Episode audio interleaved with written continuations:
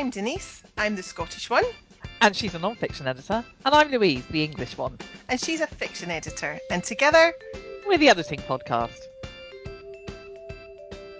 hello and welcome to the Editing Podcast.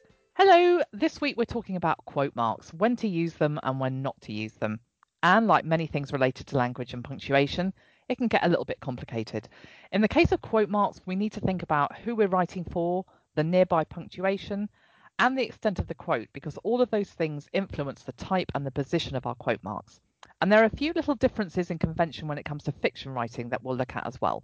Yeah, so we're going to delve into what are quote marks for? Should I use straight or curly quote marks? Should I use single or double quote marks?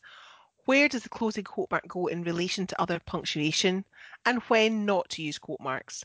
So, first of all, let's look at why we use them. Well, firstly, we use them to show that we're reporting what someone else is saying or has said. And in fiction, that means character dialogue. But in non-fiction, it means quotations taken from either spoken or written words. The second use is that of distancing. Now, um, this is found more in non-fiction, but not exclusively, and it's where um, the writers distancing themselves from the meaning of a word or phrase. Um, and the, the quote marks indicate that the writer doesn't agree with the sentiment of, of the word or phrase. So uh, I got an example for you. In 2018, The Guardian newspaper quoted a story from the Sunday Times in which three UK politicians, Boris Johnson, Michael Gove, and Jacob Rees-Mogg, had been urged to form a dream team of Brexiters to take over from Theresa May's administration. Now, The Guardian placed dream team in quote marks, clearly distancing itself from the positive phrasing that the Sunday Times had used. Now, that's not a surprise given that The Guardian has a centre left reporting bias and the Sunday Times has a centre right bias. Yeah, yeah. And in that case, it helps the readers to imagine that the writer is saying so called or supposed or allegedly before the word in quotes. Yeah. So the third use of quote marks is to identify titles in published works, such as book chapters, journal articles, and songs. So, for example, if we were referring to the White Album by the Beatles, we'd italicize that. But if we were referring to a song on that album, such as Back in the USSR, we'd place that in quote marks. Yeah, and we can also use quote marks to refer to a word as a word or a newly coined phrase. I know you're thinking, what? What's she talking about? A word is a word. So this comes up when we're talking about language, for example, in the education um, textbooks that Denise works on. So an example would be um, this sentence. When writing using gender neutral language, use they rather than he or she. So the quote mar- marks in that case would go around they, he, and she. Though you could also use italic in this situation, which I I think would be my preference because it's less cluttered. Um, do you agree with that? Definitely, yeah, that's my preference, and it's usually the style of most of the major education publishers that I work with is that words as words would be in italics. But it's not it's not wrong to use quote marks, it's just a style choice. Hmm. So the next thing we need to talk about is the difference between straight and curly quote marks. Curly quote marks are more conventionally known as smart quotes, and conversely, straight quotes are known as, yes, you've guessed it, hmm. dumb quotes. But most professional editors will call those straight quotes because it's less likely to cause offence. I'm with you on that. So Yeah. smart quotes are most commonly used. So um, why do we have straight ones? Well, some claim it's a hangover from the days of the typewriter when they decided to use one mark to represent quote marks and prime symbols, and then that led to a, a world of confusion. Yes, yeah, yeah. And it's worth pointing out that the prime symbols can be used in non-fiction to represent feet and inches and minutes and seconds and longitude and latitude and in other mathematical and scientific contexts and they should not be replaced with smart quotes in those situations. But in fiction, um, I don't think things are quite so prescriptive. And Yeah. actually, I'd probably just write the words five foot nine rather than using the symbols anyway. Yeah. If it, if in doubt, um, check a relevant style guide for your subject. I love the Chicago Manual of Style for Fiction, but if you're writing academic, business, or educational stuff, make sure you check the guidelines in that for smart and straight quotes. Yeah, yeah. And changing s- straight quotes to smart quotes is one of the initial cleanup jobs that an editor will do when they start working on a file. So do make sure they know about any straight quote that needs to be left alone. And of course, you can do it yourself in Word. Next up is single quotes versus double quotes. So let's be clear on this. Yes, Louise, there is no rule. There is Just- no rule. There is no rule. We're getting all matrix again, I aren't know, we? I know. No rules, just conventions. So, for example, in the UK, it's more common to use single quote marks. And if there's a quote within the quote, then you would use doubles. And in American English, this is reversed, and it's conventional to use double quotes with nested singles. Unless you're reading a printed newspaper in the UK, lots of UK, UK newspapers still use the US style, which is a good reminder that it's not about right or wrong, but about style and preference.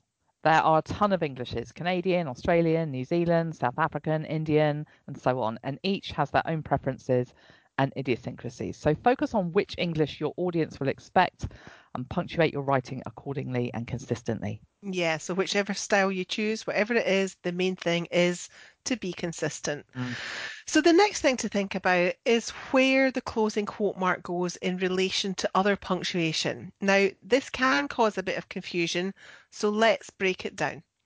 In British English, punctuation only goes inside the closing quote mark if it's part of the quote itself. except in, in dialogue in fiction. So Yeah. I'm thinking about dialogue that's been interrupted by an action beat in the narrative. You know what? That's a whole can of worms of its own. I'll offer a little something in the editing bite section to Yes, I think that's a good idea. Thanks for that, Louise. Just chucking that in there. it's I a do good like idea. confuse things. I, uh, Yeah, yeah, yeah. why not? We could we could actually talk for hours about that though, couldn't we? Yeah. So in American English, the convention is to put full stops and commas inside the closing quote mark, even if they're not part of the quote. Semicolons and colons will come after the closing quote mark, and question marks and exclamation marks follow the British convention. So it will depend on whether or not they're part of the quote. It's a What, confusing, isn't it? why don't we link to another little something in editing bites so that people can see some examples in action? Yeah. That way we'll cover all the bases depending on what kind of material listeners are writing. Yeah, it's it's fine once you get your head round it, but Mm. sometimes I think it helps to see what we're Yeah. talking about. Yeah. Good idea. Okay, so let's talk about when not to use quote marks. And I'm going to hand over to the fiction editor now, who's going to talk about thoughts. Thank you, Mom. Mhm. So this is a little frustrating because um, the Chicago Manual of uh, Style at section 13.43 says you can use quote marks to indicate thought, imagined dialogue, and other internal discourse if you want to. But, but, but, I hmm. recommend you don't. For one thing, I can't remember the last time I saw this approach used in commercial fiction coming out of a mainstream publisher stable. Mm. And but I think the best reason for not putting thoughts in quotes is because it might confuse your reader. The beauty of quote marks or speech marks, as we refer to them sometimes in fiction, is that they indicate speech. So let them do their job. Yeah, I must admit, I think I would be confused if sort of internal discourse was put in quote marks. It would make me it would make me pause, and I think that's You think someone was speaking, want. wouldn't you? You would, yeah, and I think that's what you're trying to avoid with your punctuation. You, you're wanting it to help the flow, not hinder it. Mm. So, so yeah. So the next no-go area is scare quotes. So it can be mm-hmm. tempting to use quote marks in your writing to draw attention to a word or a phrase, but it's rarely necessary, and it could even have the opposite effect to what you intend. And it works instead as a distancing tool that we talked about earlier. There's a shop in Norwich that's just closed down, but it used to sell cane furniture.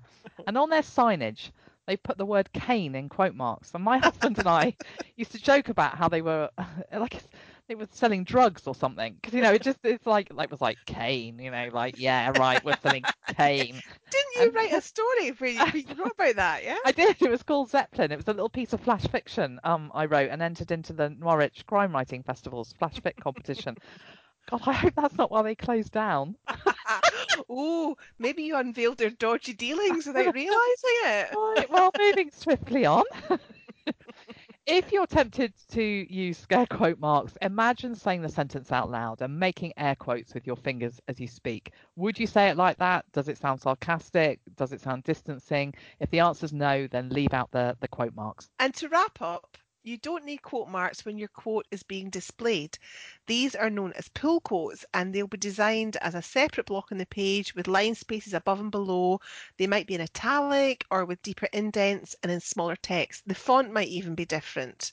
Yeah, and most publishers have guidelines for how long uh, a, a, quote should be before setting, being set as a, a, block quote or a pull quote. It's usually around the 50 word mark, although that can depend on layout. Definitely, yeah, yeah. Great. So now it's time for Editing Bites, and this is where we each offer you a recommended tool or resource. So mine is a blog post called Worry Free Writing How to Use Quote Marks. And as Louise hinted at earlier, it includes examples of most of the things we've talked about so you can see how they work on the page. And mine is how to punctuate dialogue in a novel. Um, that's the thing that I gave the first clue about because I, I worried that we were going to open that can of worms. So there's a blog and a video playlist that covers everything you need to know. Great stuff. So that's all for this week. Thank you so much for listening to the Editing Podcast. You can rate, review, and subscribe to us via your podcatcher. And please tell your writer, editor, and business friends about us, basically anyone who writes. You can get in touch with us via the Editing Podcast Facebook page and drop your questions in there too, and we'll get back to you. And as always, the links we've mentioned are in the show notes. Thanks for listening. Bye-bye. Bye.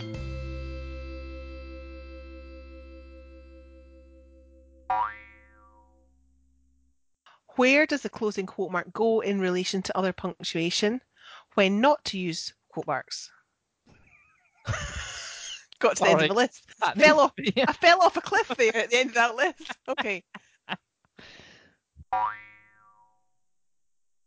The second use is found more in non-fiction, but not exclusively, and that's um, to distance the writer from the meaning of a word or phrase. What? What's missing there?